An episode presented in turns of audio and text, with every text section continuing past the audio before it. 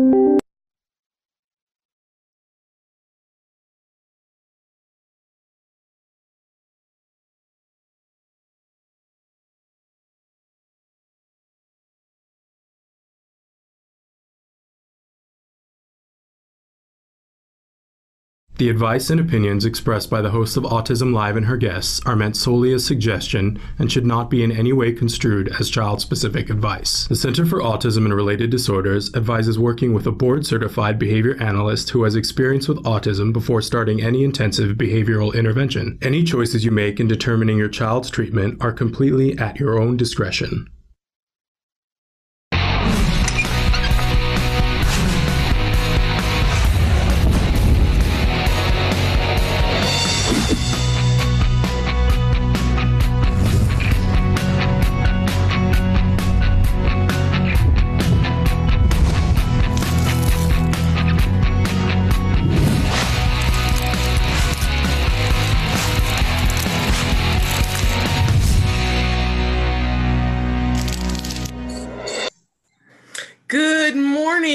Welcome to Autism Live. I'm Shannon Penrod. It's Wednesday, so you can see that next to me I have Dr. Doreen Granpeesheh. What a thrill it is to have her here for Ask Dr. Doreen. And you look beautiful in your blue this morning. So thrilled to have you here. Thank you so much.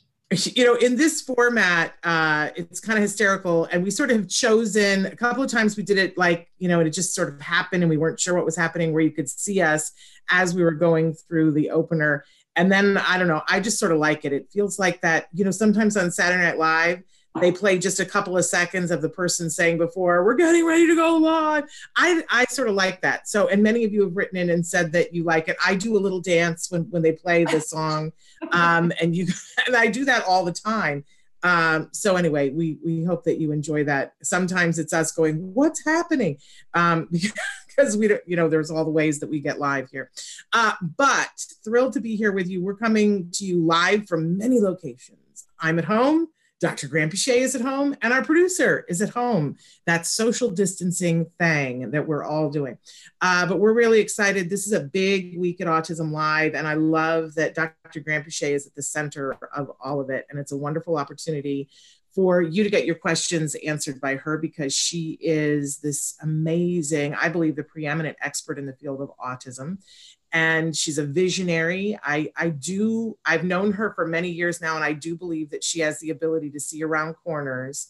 And in this era, like, you know, how incredible to have somebody who can see mm-hmm. sort of ahead. Um, although nobody, nobody knew this, right? None of us could see this. But thrilled that she is here and she's going to be answering your questions. We do give the disclaimer that there is no expert in any field that could give individual specific advice in this format. So please write in details, um, as many details as possible. And then what we will do is take a tour of Dr. Granpeesheh's lovely, beautiful mind, and she will tell us what she knows on that subject. But then you need to take that information and go back to the expert who has eyes on the situation to be able to figure out what to do next. But we know because you guys have written in and told us that it helps to have a wider understanding of, you know, maybe even what question to ask next, right? So um, this show is live. We are live right now on Twitter, on Facebook, on YouTube, and Periscope. And we are live on our homepage, autism-live.com. We hope that you will check us out there. I know yesterday, Dr. Granpeesheh, we had Dr. Temple Grandin on, and. Facebook was not our friend. And we could not get the show up live on Facebook. So many of you, and we were posting everywhere saying, come over and watch us on YouTube. We did rebroadcast later on in the day on Facebook. Um, but you know, it's like this internet it, that we are all leaning into. Sometimes there are just eight more people than can fit on the boat, and then they start kicking off things. It just, who knew that the internet had a limit? But apparently it does. Um, so in any case, I, I said to Dr. Grandin, I said, well, we broke Facebook. Um, but we were able to get it later on in the day. So if you missed it, you guys check it out there. But we're on Facebook today, and I'm really excited about that. So, um, and by the way, we podcast to so many different places, and Love for you guys to watch us on iTunes. It's a free download. You can do it with just the sound if you want to take us for a walk or, you know, get on your elliptical and listen to us, or you can get the picture and sound. We're also on iHeartRadio, on Deezer. Um, what else? Traven's got it all right there. I, I always forget Spotify. I, I, don't know why Spotify. I, I, it's not that I don't have love for Spotify. I do, uh, but I forget because it's so cool that we're on Spotify. But don't forget autism-live.com, and you can write in on the bottom. I have.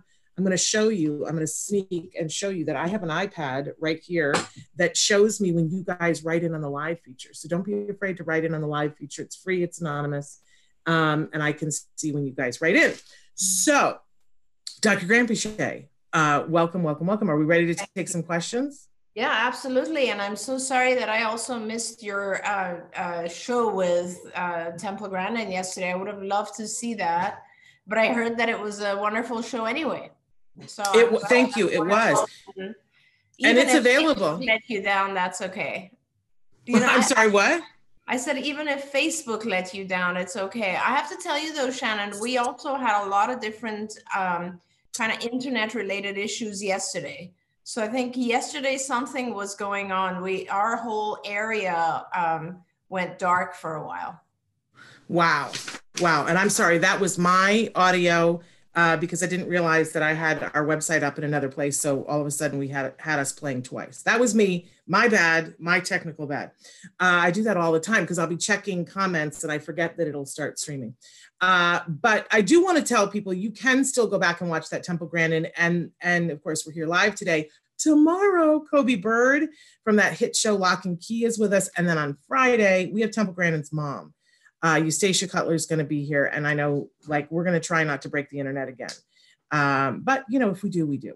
All right. Uh, but so thrilled that Dr. Granpeesheh is here with us because um, I just want to say that she is one of the most remarkable people that I have ever had the opportunity to know in my life. And, um, you know, I, I, we all know that I, I love the Center for Autism and Related Disorders card um, because they gave me back my child. And I don't know how else to put that. And I know that there are a lot of people who don't understand what that means, but there are many people who are watching who do.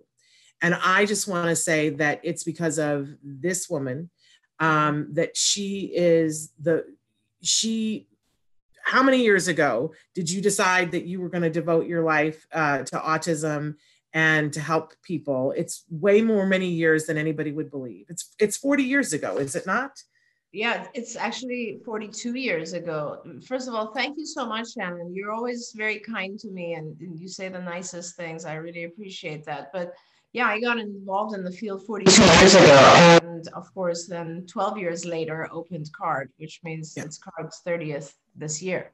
Which is amazing. And, um, you know, I, I've I've been there at Card at first as a a, a mother of a client, um, and now you know working with Card because I believe so much in the mission of what they do um, and because I believe so much in the mission that this woman started us all on. So I just want to say thank you to her.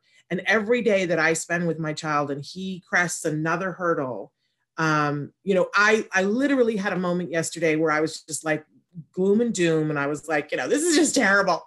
This socialization is just absolutely horrible because my son is supposed to be taking the SATs and this is the semester in which he gets ready and writes his college essay. And how could, and I went, oh my gosh, like get your gratitude on, girl. There, you know, a good solid 14 years ago, I sat in a doctor's office and cried and thought, my child will never be able to say, I love you, mom. How about if I just like, grab a whoopee and go, yes, this is difficult because he's not taking the SATs. How lucky am I? But it's because of this woman and the vision that she had and the fact that she taught that to other people. So I just wanted to say that. All right. Can I just say that I just saw a, a video clip that you had made with your wonderful son, and I it brought me to tears every every couple of years when i see him or every year or so when i see him it just amazes me he's just developed into such a beautiful, lovely human being, so sharp and, and smart and yet kind and empathetic and just like, oh, I love the boy. It's amazing. Well, let me just say to you that your hand Your handprint is on his heart. Thank you. Thank so, you. All right. Now I have to mop down. Um, okay. Um, and he is, he's a wonderful person, but your handprint is on his heart. Okay. Um, but we want to be able to help all of you to get to what you need because I do feel incredibly lucky, but that's, you know, we we want to help you. So we're gonna we're gonna move on to questions. Um, we've had a, a, mom writing to us the last couple of days, and I, I, I don't know if this is on your list because I sent you new questions just a little while ago. We were chatting earlier this morning um, that she is looking for help with her six-year-old daughter that she's trying to potty train. She said that she felt that she had tried everything, and I wrote back to her, Dr. Granpeesheh, and I said, "Are you familiar with the Foxx and Azrin method?" And she said, "No." I've never heard of it. And of course, you know, I wanted to leap through my phone to hug her because I know that sometimes as a parent, we feel like I have literally tried everything. But I was saying to her, you literally have tried everything except the one thing known to work, the Foxx and Azrin method. But she did write back in and say to me, I've tried repeatedly taking her to the potty. This is a six year old. She refuses to go in the toilet. She will hold it until she has a pull up on. And she said, Would you please talk about this on the air? And I said, uh, we will do our level best. So here you go, Dr. Granpeesheh. What can you do to help this mom who's at her wits' end? Yeah, absolutely. First of all, uh, deep breath and uh, don't want to get, I don't want you to get involved with something that is going to uh, take a few days when you're at this level of stress. Like, I really just kind of would suggest that you uh, just let it go for a few days. Don't worry about it at all. And uh, let's uh, direct you to a few places that you can read up and learn more about the Foxx and Azrin procedure. We also have several shows where we've talked about this, and I believe a pretty in-depth training that that Dr. Sienna Greener Wooten did for us on, on Autism Live. So uh, I'm sure Shannon will refer you to those. Um, but let me just back up real quick and say we we often try to do things with our kids the way that we would do it with any other child or a typical child and it doesn't work and then we become very frustrated and it's not a it's don't get frustrated it's really just a matter of following a, a different set of procedures and it's kind of think about it as a, as a different language where once you start talking the right language your child will actually get it and it will work. So with potty training, it's a pretty sensitive subject. And the more you uh, push and the more you become kind of combative with your child, it takes longer. And your child will become a little bit more defensive and it'll become harder to do. So back off a little bit from whatever you've been doing and just let her ha- have the pull ups for a little bit. Now, I do want to say that um, we actually published research several years ago, I don't remember when now, but that showed that pull ups themselves prolong the potty training procedure. So uh, when you are when a child is uh, going back and forth between pull-ups, it becomes a little bit more confusing. Just having a a pull-up or a diaper or something on uh, uh gives the child a signal that it's okay to go ahead and uh, pee in their in their pull-ups. So uh, when you start the procedure, you'll go through a whole different series of steps. But I'll very, very quickly tell you kind of how this works.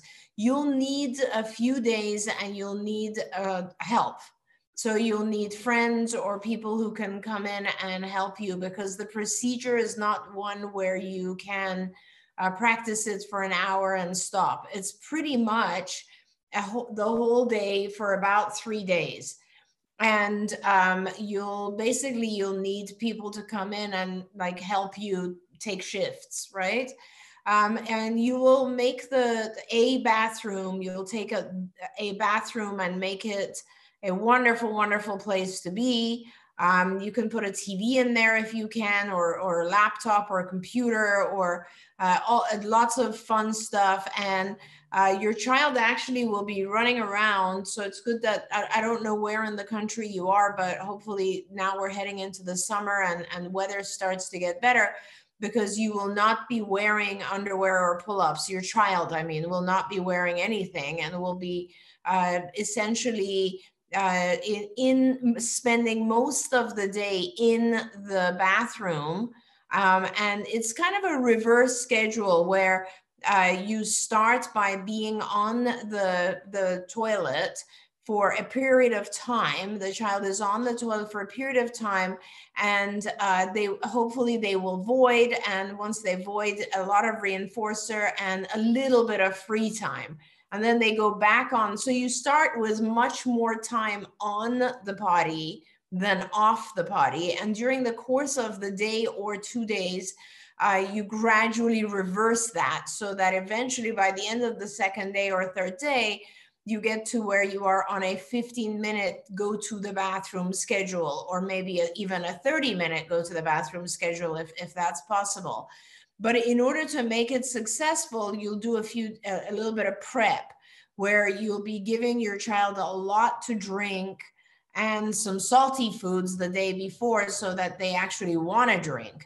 Um, now, all of this type of detail is in the Foxx and um, protocol. So um, instead of just kind of jumping around here, I'll, I will uh, refer you to some of the shows where we've gone through great detail on this. Um, and I really uh, tell you, it is very successful. Please don't be discouraged. Um, stop, take a breath right now, read the procedure, watch the videos, and then when you start back up, make sure you have some uh, friends or people who can help you. Absolutely. Thank you so much for that, Dr. Granpeesheh. And I just want to say we did a video right before all of this uh, COVID stuff. We went into the studio and we did a couple of videos uh, one on feeding, one on sleep, and one on mm-hmm. uh, the Foxx and Azrin method for potty training with Cecilia Knight and Jen Yakos. And we are getting ready to release those videos. It'll probably be next week. And it's uh, it's intensive explaining what the Foxx and Azrin thing is. It's the two of them, and I sit with them, and occasionally I say something funny because what do I know? Um, but but it was very fun uh, filming with them. They're two incredible people, and we should have that out to you guys next week. But there are tons of videos right now. Autism-live.com. Go there, check those out. Just put in potty training and a bunch of things will come up, including that one with Dr. Sienna Greener Wooten. Hey, I'm going to come to a question in a few minutes from uh, somebody who's been writing in under the, the name Love Life. And I just want to give you a chance to answer before we get to your question. I want to know because I know Dr. Granpeesheh is going to want to know is your child making any sounds, making any vocal productions so that we can get to that.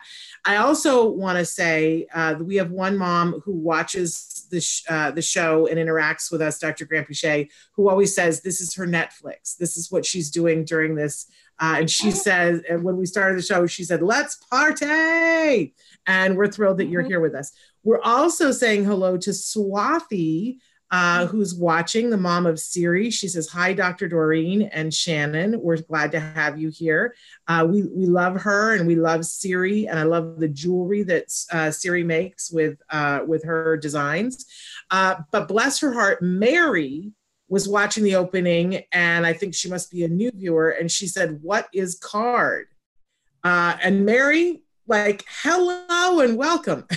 I'm excited, excited for you to be here. CARD stands for the Center for Autism and Related Disorders. If you haven't already, go to www.centerforautism.com and check out the wonderland that is CARD. These are the mm. people who saved my bacon and saved my boy. And this is the place that Dr. Granpeesheh created 30 years ago, centerforautism.com. Um, she can tell you all the wonderful things about it, but I can tell you that those of us who have kids who've gone through the program or in the program, we have this phrase that we say, card, it's where miracles happen. So there you have it. Um, and I got my miracle there, and they are all over the United States. So check them out. Center for autism.com. They are still doing therapy right now. Um, and they are still doing intakes right now. So, you know, have have yourself some thank you. Sorry, Shannon. And, and Mary, no. we, do, we do applied behavior analysis. We do ABA and we have uh, clinics, as Shannon said, all over the country. And we have about, uh, I don't know, 360 or so behavior analysts, BCBAs, and uh, who are supervisors, and somewhere around 6,000 or so behavior tech, uh, technicians or therapists who come to the homes and uh, also do telehealth therapy. And when COVID 19 is over, uh, we will also go back to uh, providing services in our centers. So, yeah, we'd love to hear from you, Mary. Amazing, amazing, amazing. Okay, I have a couple of questions that I promised that I would get to, and then I'm going to come back to this love mm-hmm. life. Uh, but tell me if your child is able to make sounds or say any words. Uh, okay, um, someone specifically asked My son, 21 years old, was diagnosed also with Tourette's. And when he plays video games, he uses bad language and talks very loud. We don't use bad language, she says. And he seems not to even be aware of what he is saying. What do you recommend we do? Yeah. So this is, you know, I, I don't know if uh, I can't tell from the email if the bad language he uses is uh, due to the Tourette's, which obviously Tourette's, that's one of the symptoms of Tourette's, um, or if it is simply that the environment of the video game uh, has bad language in it. So it could be either one because, uh, and also please uh, remember that with Tourette's, anything that is high speed or high stress uh, or just basically uh, a, a, kind of an anxiety provoking activity uh, can increase the the uh, utterances of profanity. Um, and so it, because a lot of those uh, come out in stress. So um, if it is if you see that essentially it's a, just like a very high level anxious type of uh, video game, and that is increasing the effect of the Tourette's. Uh, you essentially have two options. Um, you can either change the games and not allow those types of games that are high uh, intensity, um, or you can talk to his physician and uh, figure out what you can do from a medication perspective to help control this a little bit better.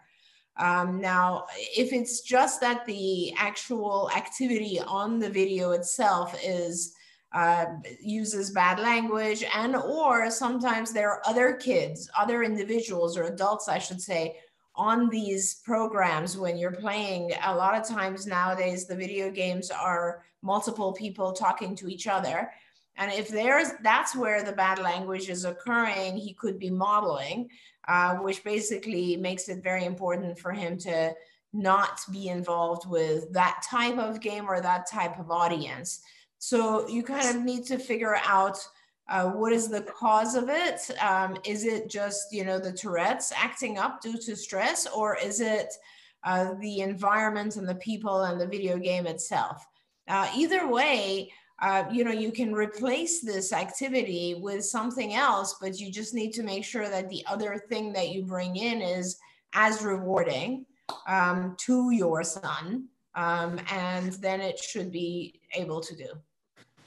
Yes, and I, I have to admit that uh, you know I appreciate that you don't use foul language, um, but I I'm going to admit that it is my favorite hobby um, mm-hmm. that I can swear three Russian sailors underneath the table. I do enjoy a good swear word, and I know, judge me, feel free to do that. And my son is about to be 17 years old, and he plays those video games, and they all do.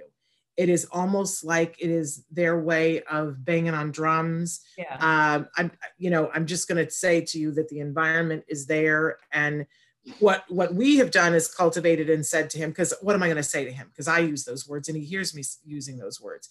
And what i've said to him is but i don't use them in certain circumstances. Like i'm obviously not here with all of you and dropping f bombs. Um, like that would be inappropriate. And so we we we've sort of taken that tack with it but i got to tell you on on those video games, it is all about that. Okay, I sort of feel like Sophie's choice because we have all these questions coming in in all different ways and I have to pick and choose. Um, but I do appreciate that somebody wrote in on the live feature and said, uh, hi Shannon, I have a question for Dr. Reen. Hope she will answer on today's live Q&A. My son is three years old. He has been diagnosed with autism in December of 2019 when he was two years and nine months. We started ABA in February. My question to Dr. Doreen is when do you know that ABA is working? I'm a desperate mom who wants my son to start communicating verbally. His ABA provider provides natural environment training, not DTT. This really bugs me since day one. She writes, Is this the right choice for our son? And she says she is in Texas. And this is uh. something that I, I don't, you can tell already that I'm heated about this because this is, this is this thing that a bunch of, I feel like a bunch of BCBAs came out of school in the last couple of years and decided that only doing natural environment training because because because they thought the parents would like it better and they didn't want to have to explain DTT to parents. Because when we look at DTT as parents we go what is that weird thing? So these BCBAs decided that maybe they would just do natural environment and I want to get them all in a room and I want to like take them all out behind the barn and say where is your science you're supposed to be science people that you got to have both of these things don't you Dr. Granpeesheh it makes me mad yeah, in fact, I just wrote that. You just gave me an idea because I think we should. I should talk to our clinical team, who's really underwater right now, but and ask them to uh, either do a literature review or actually do a comparison of the speed of acquisition between DTT and NET. Um, so I, I, just want to talk about that a little bit. Uh, NET stands for Natural Environment Training. DTT stands for Discrete Trial Training and they're both types of ABA. So that's important to note.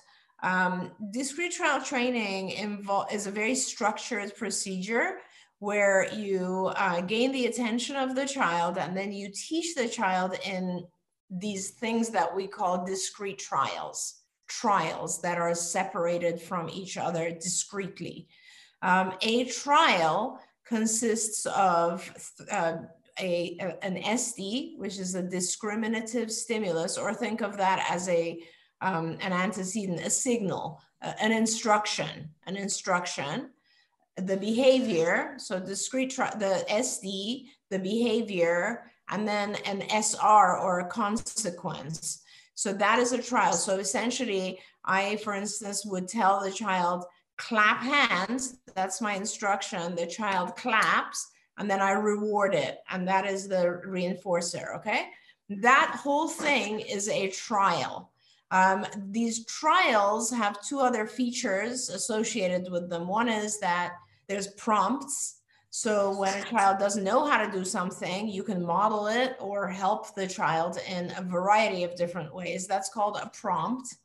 And then there's a particular uh, period of time that's called the intertrial interval, which occurs between each trial.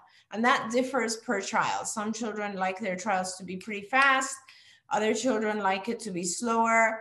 Uh, when you're first starting, it's a little bit slower. When you get to a point where you're trying to practice fluency, then it's faster. All that aside, the whole concept of discrete trial training is that it is very uh, structured like that, right?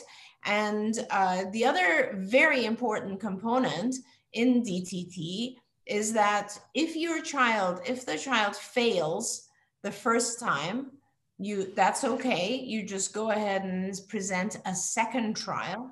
And if they fail a second time, on the third trial, you must give a prompt or a model or some sort of help so that the child is successful and receives a reward. That's very important in DTT because it ensures that the child will be rewarded every third trial. Every three attempts, a child, the child will receive a reward.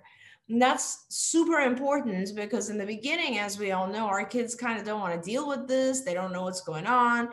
And of course, they are, um, they might lose interest or attention. Another very important thing about discrete trial training is that the instructions that are given, that first part, are very short and they're very clear and concise. So, for example, I wouldn't say, uh, you know, Joey, can you please clap your hands? I would say clap hands.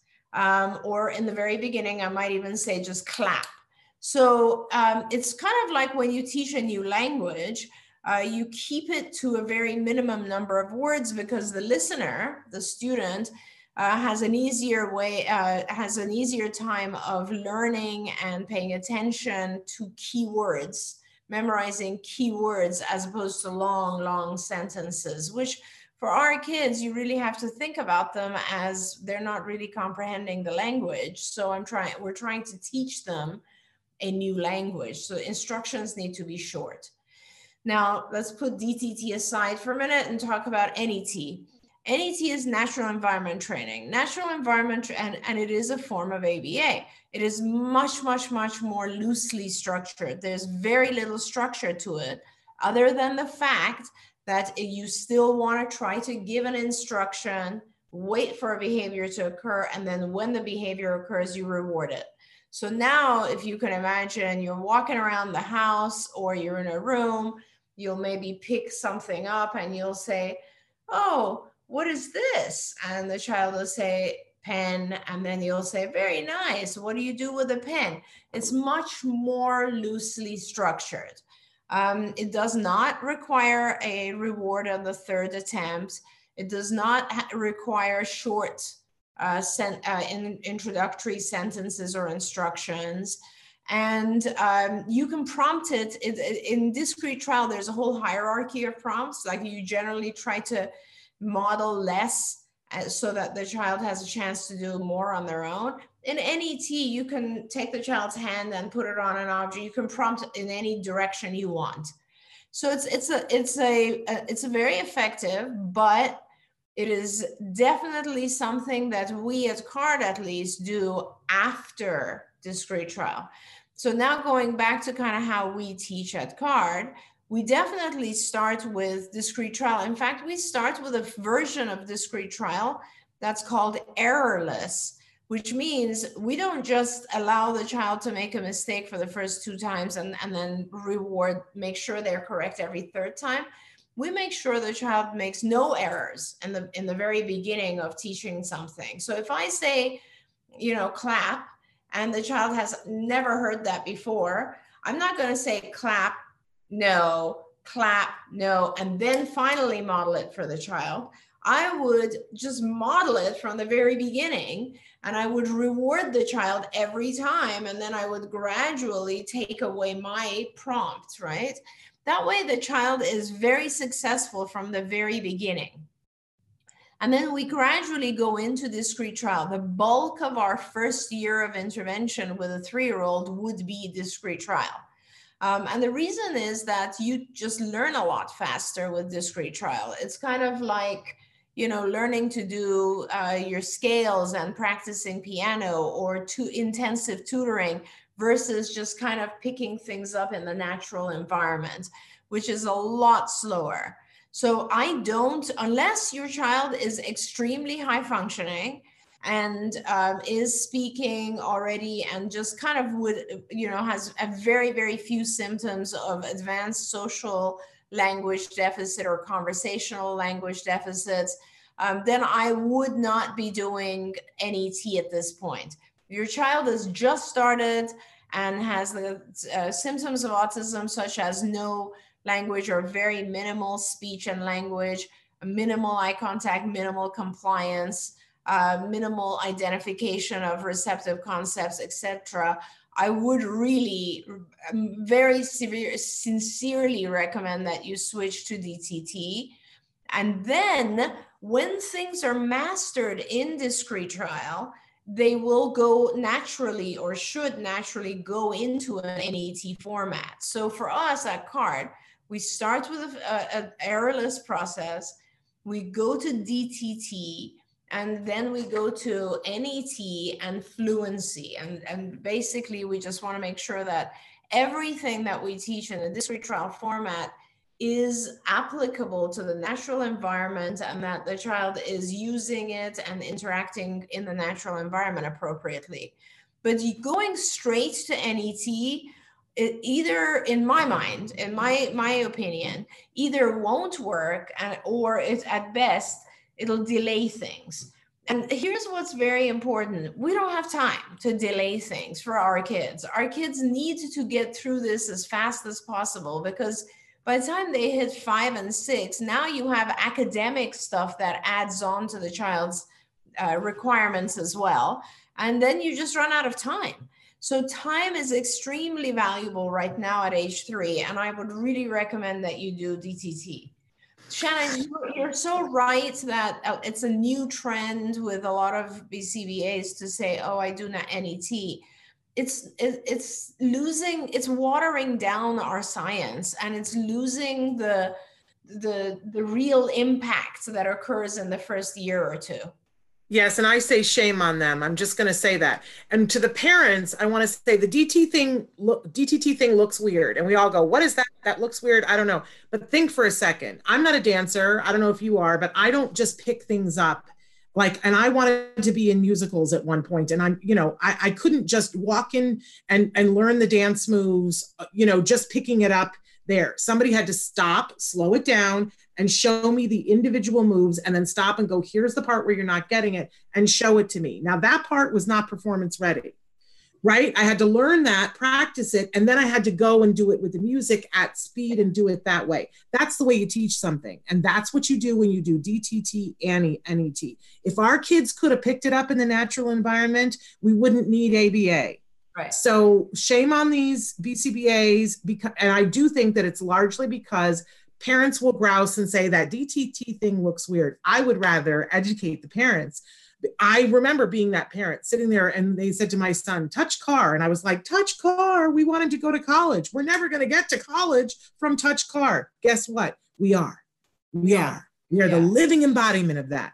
So everybody take a breath, go through the DTT. It's just like learning the dance move. It's not the performance ready but you can do it and it's worth it. And I want to honor this mom that she's already frustrated and said from day one, I don't think something is right here. Listen to your gut. Either talk to that BCBA and say, look, you either need to do this the scientifically proven way or I'm finding me another ABA provider. Get tough on it. Yeah, and the, right. problem, and the problem, Shannon, is that a lot of the, you know, NET is is a form of ABA. It's just extremely loosely structured, and it's like like you said, dance is a great example. Of anything, anything that we learn to do, we learn in short steps, in small segments. And that's what DTT is. It segments uh, uh, each section of everything we're trying to teach the child. And it's very important. Now, I do want to also answer the actual question this mom asked, which is how quickly should I see something? This is a weird time. So I'm not sure if you've been getting therapy or not because you, you started in February and in March, most of us were kind of in quarantine. So I would say um, at this point, this is not the best time to judge. Uh, when you do get started, um, really getting intensive therapy, which is very important. And that's the other issue, Shannon, we should talk about. Yes. How many hours are you actually getting?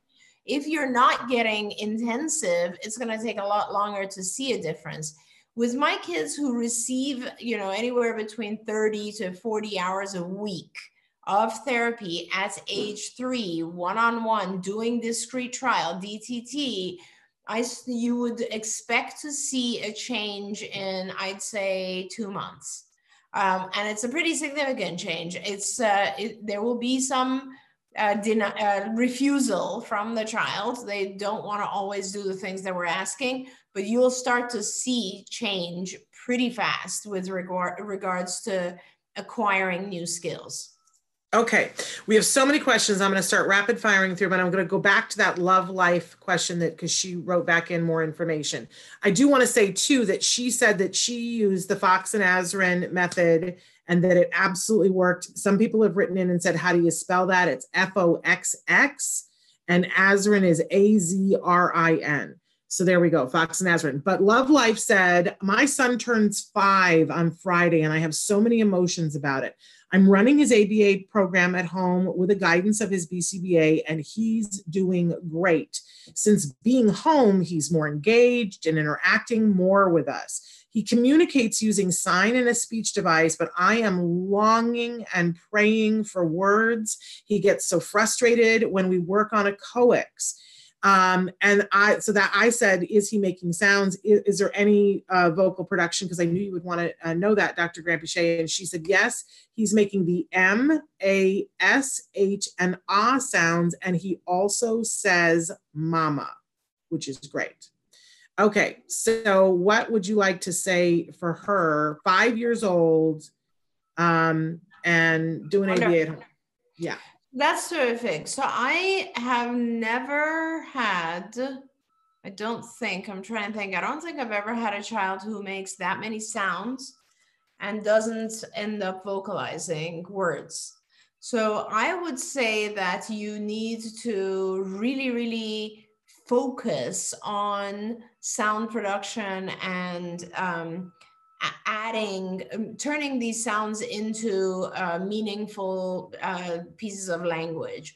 So the way that I would do it is, uh, first of all, he's five years old and he's home, and I don't know how many hours he's getting, but if you really want to be effective at this, you could you should be focusing something like four or five hours a day on uh, various uh, language or speech type activities which include pre-verbal speech. So i would be doing a lot of uh, tongue exercises which by the way all of this stuff is in skills if you want to go and check it out on skills.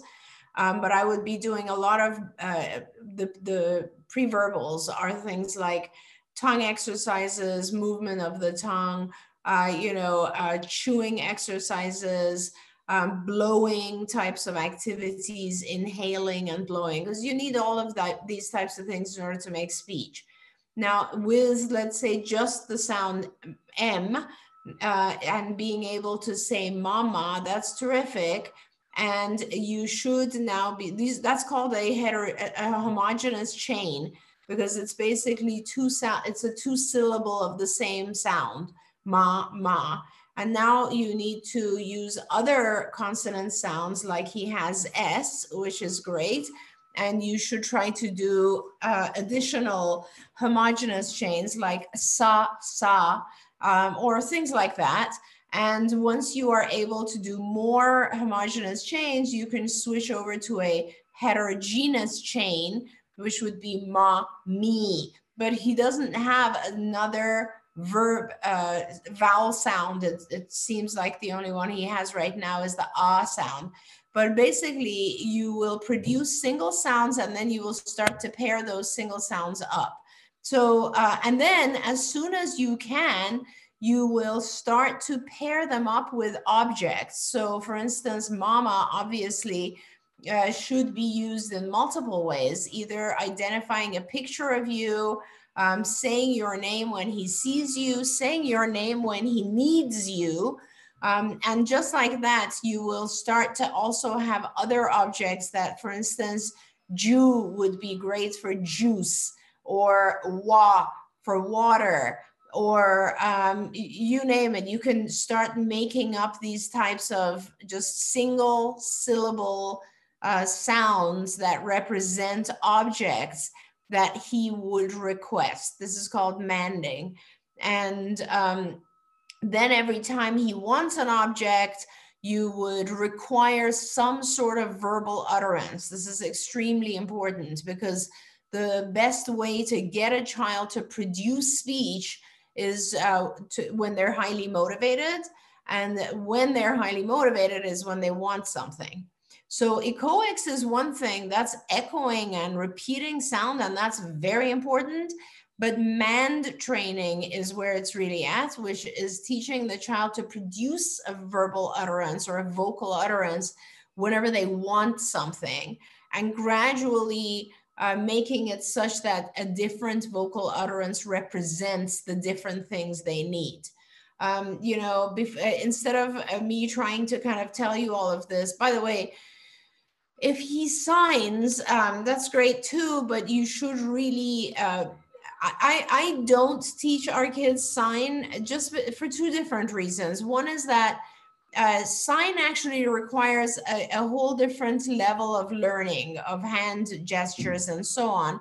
I prefer very much to go to I, iconic uh, language, so symbols and pictures things that represent the items that we uh, you know are the the labels that we're trying to teach the child. So something like a picture exchange system or any of the og devices or on ipads there's all these there's pictures of objects. All of that sort of stuff is iconic language. And to me that's easier because it can be used as a prompt to increase vocalization sign often replaces vocalization altogether. And keep in mind with sign, um, other people have to be able to read that sign language. Whereas, uh, and there's not a whole lot of people in the world who understand sign language. Whereas with an iconic system, uh, it's readily available, even if the child does not ever uh, develop vocal language, you still have the capability of showing an icon or having an, a phone or an iPad with the iconic system so you can pull up or an OGG device so you can pull up the picture of the item they're asking for or the communication they're trying to make. So icons have always been easier for us to, to turn into speech. Um, and but but that all that aside, I think the area that you need to focus on is mand training and uh, as well as echoics, do a lot more pre-verbals and increase the hours. I don't know how many hours you're working on this, but I would be doing really somewhere around you know, maybe three hours a day, um, not all at once, but broken up. And I would, um, uh, if you want more information on this, you really can look at Institutes for Behavior Training, IBT, which is ibehavioraltraining.com. And on there, you'll find a whole bunch of training modules about teaching speech. Uh, that's very important. And then also, uh, on or mand training. You can look that up as well. And also on skills, which is our other company, uh, skillsforautism.com. On there, you will find the curriculum. Uh, go into the language curriculum and look at everything that I just mentioned from, you know, pre-vocal training uh, to all the initial echoics would be imitation or verbal imitation or echoics. And then you have uh, you know, all the mand training, tact training, everything that you need to do to get lang- speech started. Okay, wonderful. We're we're just tons of questions, and I'm sorry we're not going to get to all of them. But um, somebody wants to know how to teach attributes to a two-year-old. For example, if I say, "Give me the red car," he either listens to the red part and gives me a red thing, or to the car part and gives me a car. And they also want to know what free training is offered by IBT this week. And I don't know which part of did you did they by any chance tell you yesterday which part of IBT is free? Um, yeah. We'll find we'll find out. But every week that ibehavioraltraining.com that Dr. Granpeesheh was just talking about, every week they're offering some part of their parent training for free. If you go into ibehavioraltraining.com and at the top it, there's a there's a tab that says something about community, you click on that, then you click on caregivers, it takes you to the parents tab, and then you get see all the trainings that they have for parents, and then it has, has a price associated with it. But every week they have a different segment that when you put it in the card uh, in the cart. And if you put in the code COVID, all capitals, it's case sensitive, C O V I D hyphen 19 has to be all capitals hyphen 19. If you've picked the right ones, it'll zero out your cart and they'll be free. Uh, but we'll find out which ones. I know last week it was. Do you yeah, know? Sorry. Yeah, I do. Uh, so this week there are one is useful strategies for in the home and the other one is overcoming challenging behaviors. Oh, Those okay. Are two that are free, and uh, um, you know they are rotating them. And, and actually, Shannon and I asked uh, the the folks at IBT yesterday to send you an email every week letting you know, uh, okay. so that you could also let your viewers know. Uh, getting back to this question real quick, the issue yes. that you're having is what we call discrimination training. Um, and it's a very common issue. I wouldn't be uh, scared by it. It's just that the child is over selecting, they're listening to one or the other. There's a lot of different interventions for this, whether it's receptive, different types of uh, things that you can try, or expressive, or it has a lot to do with how you uh, prompt the child. What I would recommend is that you go to IBT in uh, the website we're just talking about, ibehavioraltraining.com, and just get the one module that's called discrimination training. And you'll learn everything you need to know about how to teach the child to discriminate um, and to put these two things together. If you still have an issue, uh, you need to give me a little bit more detail about uh, how uh, exactly is the instruction given what are the stimuli that you're using uh, and how is um, the are, are, there any prompts involved uh, and what is the frequency with which the child responds to the color as opposed to the object? And was he fluent with both of those? Have you rotated let's say the color with other objects? Does the same thing happen? And so on. I have so many questions. That's why it's so much easier it's so much easier if you ever get if i get to observe a child doing something then i know instinctively how to fix it. But yes. it's hard when you just hear the problem yeah. But this is why you guys can go back and bring this to the expert who has eyes and um, uh, giving a shout out to a wonderful uh, mom here elena who says my son is five and we're about to start aba card in just a few weeks we tried in the past different therapies, but no progress. I really hope that ABA can help. I'm so excited. And Elena, I just want to say to you that, um, you know, that means that you get to come to an orientation, a group orientation with me. So we'll have a really good time because that's one of the things that I do is help orient parents to how to get started. So I'm excited that you're coming aboard and I think that you're going to see some tremendous progress. Okay. Um, all right. So somebody says my son is three and he has the same problem, although I don't know what that was referring to. He has a tantrum when coloring and when toys don't fit in a certain place. Oh, um, okay. So one sec. I'm just making a note to myself that I also need to oh. guard mission. Yeah. Okay, but I also I think I know what it was that she was referring to because another person said I have a question. I'm working with a child who shows a lot of inflexibility in his day-to-day activities. This includes getting upset and engaging in property destruction when he colors out of the lines of a page or when a toy doesn't fit exactly where he wants it to. How can we work on flexibility? That's the one that she was saying her son is just like. There we go. Right. So, uh, like everything else, well, first of all, inflexibility has to do, in my mind, with increased anxiety, um, as well as you know, the, per, just a desire for perfection, right? So some of our kids, and I often try to see the world from the perspective of our kids. Um, we we teach them so many rules, or we're trying to teach them so many rules, and they learn very quickly that they will be rewarded uh, if things happen perfectly, right, or the way that we would like it and then they strive for that and they try very hard to to do things perfectly. And so they become very frustrated when things are not perfect. That's one thing. Uh, the other thing is you know they they have control over so little to begin with that when they can't fix something it's twice as frustrating for them. Uh, a lot of our kids have increased heightened anxiety just because the world is harder for them to process. Like it's not like they don't understand half the language that's going on around them.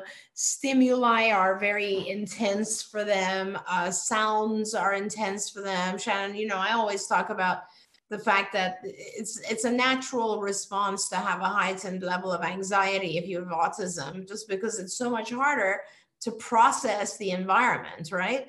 Anxiety then leads to wanting to control things um, obsessive compulsive behavior is a form of anxiety.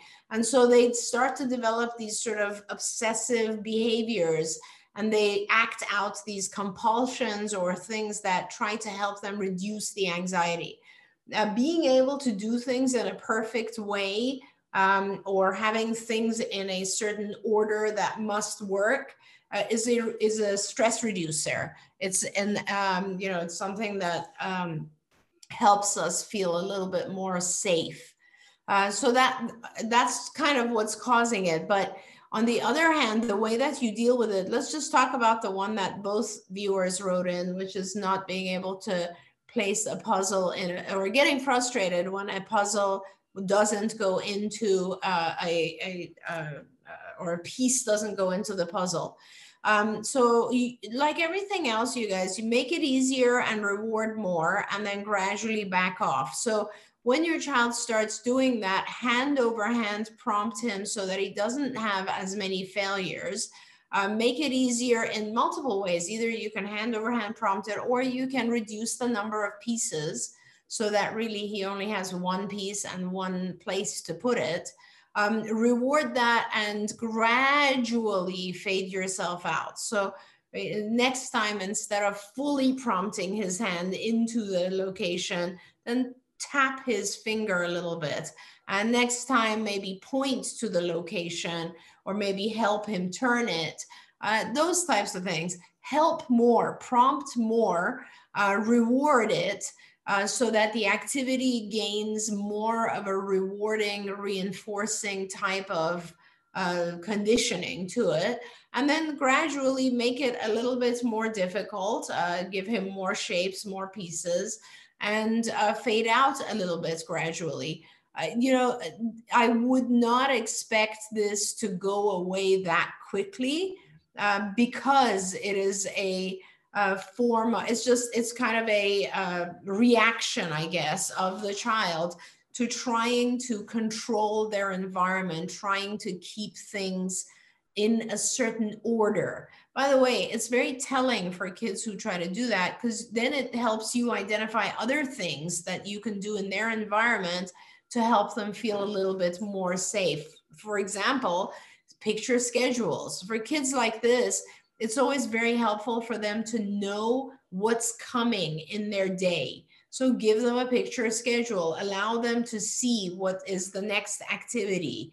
Um, maybe give them a drawer in the house where they can store their favorite items. Sometimes kids like this also like to hold on to objects or hoard objects.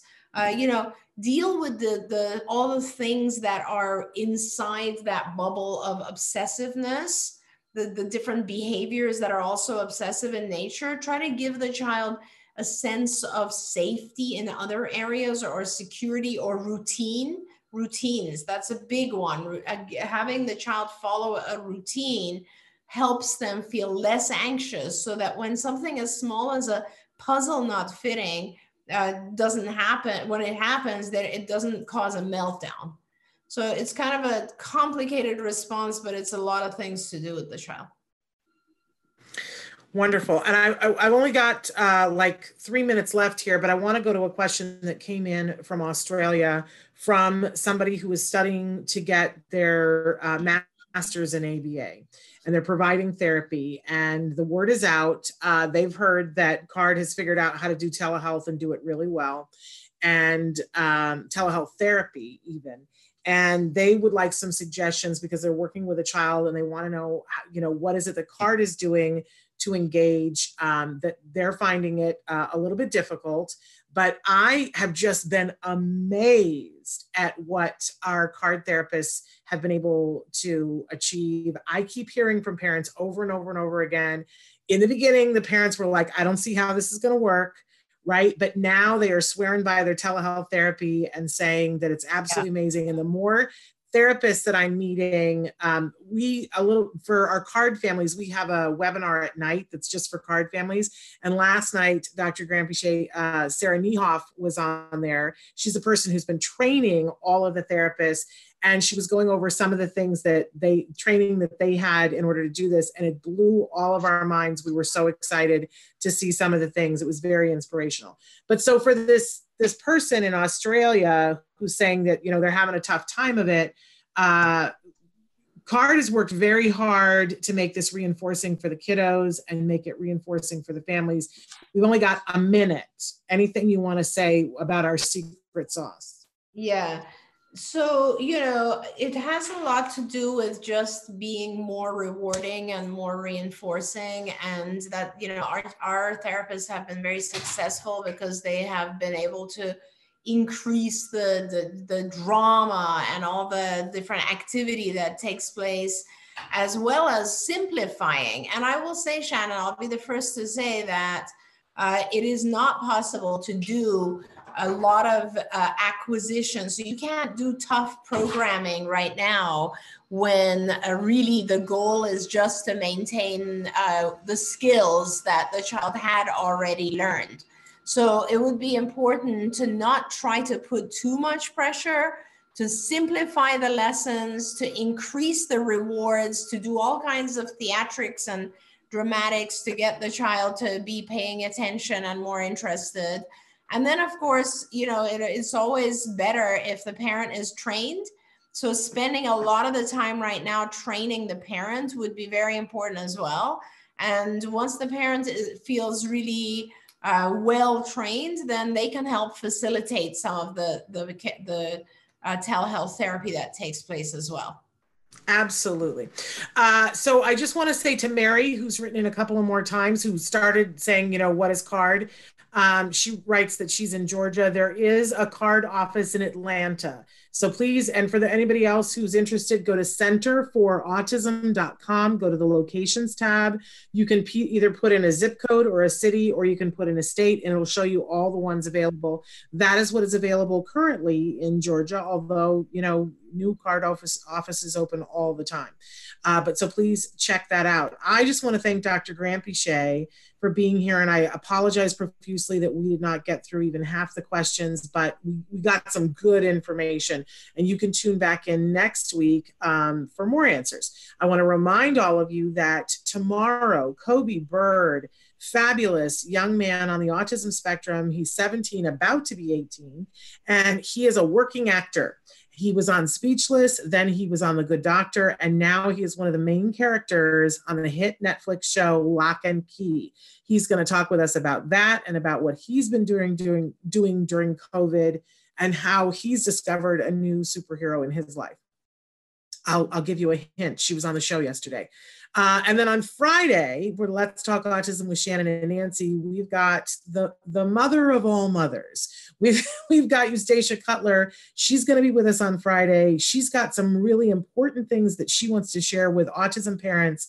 She is Temple Grandin's mother. That's why she, I say she's the mother of all mothers. Uh, and she says there's four things that we need to know to be able to help our kiddos to learn as much as possible. She's going to share that with us on Friday and then answer some of your questions. I've got room for a couple of more questions that I'm going over with her today. We're picking all the questions beforehand. Email me, s.penrod at autism-live.com and tell me if you have a question that you want me to ask Eustacia Cutler. That's what's going on this week. Thank you, Dr. Granpeesheh. Thank, Thank you, all of you for being here. We just appreciate you so much. And we'll be back tomorrow. Until then, give your kiddos a hug for me and one for you too. Bye bye for now.